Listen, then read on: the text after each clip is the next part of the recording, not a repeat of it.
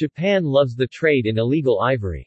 Nations meeting next week in Lyon for CITES will realize how seriously Japan lags in addressing its domestic ivory market. The scale of Japan's ivory market is vast, with a stockpile of 244 tons, including 178 tons of the registered whole tusks and 66 tons of the cut pieces reported by the registered dealers, accounts for 89% of the entire ivory stockpiles in Asia 275.3 tons and 31% of the world's stockpiles 796 tons, as declared to CITES. The first in-person meeting since 2019 of the UN Convention on International Trade in Endangered Species of Wild Fauna and Flora CITES opens Monday 7 March in Lyon, France. CITES, the Convention on International Trade in Endangered Species of Wild Fauna and Flora, is an international agreement between governments. Its aim is to ensure that international trade in specimens of wild animals and plants does not threaten the survival of the species. The loaded agenda for the 74th Standing Committee contains 89 items related to the protection of more than 30 species and taxa of plants and animals. Most prominent among them, as usual, are Africa's elephants, including issues on live trade in elephants, management of ivory stockpiles, and the closure of domestic ivory markets.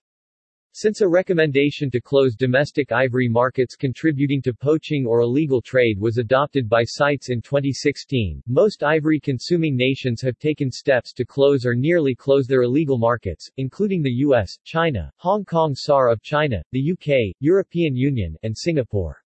Japan remains the most significant remaining open ivory market.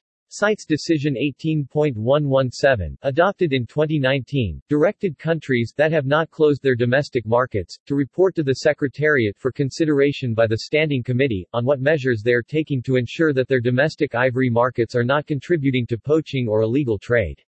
Japan's report in response to the decision states that it has been implementing stringent measures to ensure that its domestic ivory market is not contributing to poaching or illegal trade.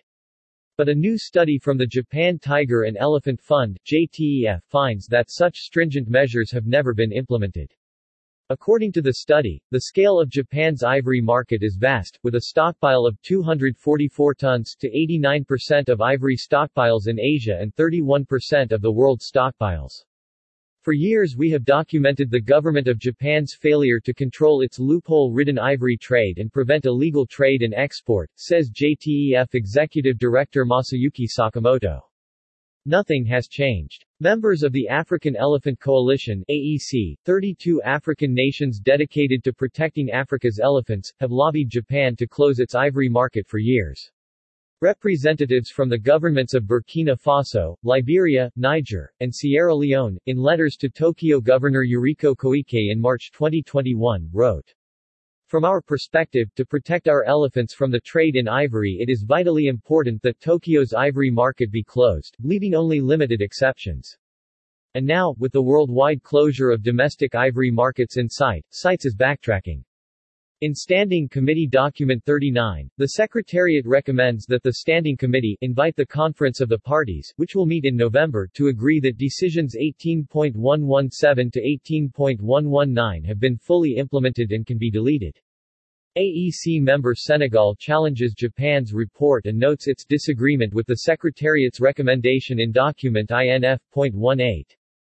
Campaigners from Fondation Franz Weber, the David Shepherd Wildlife Foundation, Environmental Investigation Agency, and Japan Tiger and Elephant Fund will be in Lyon urging CITES parties to oppose this recommendation in order to allow reporting to continue, and will again demand that Japan close its ivory market.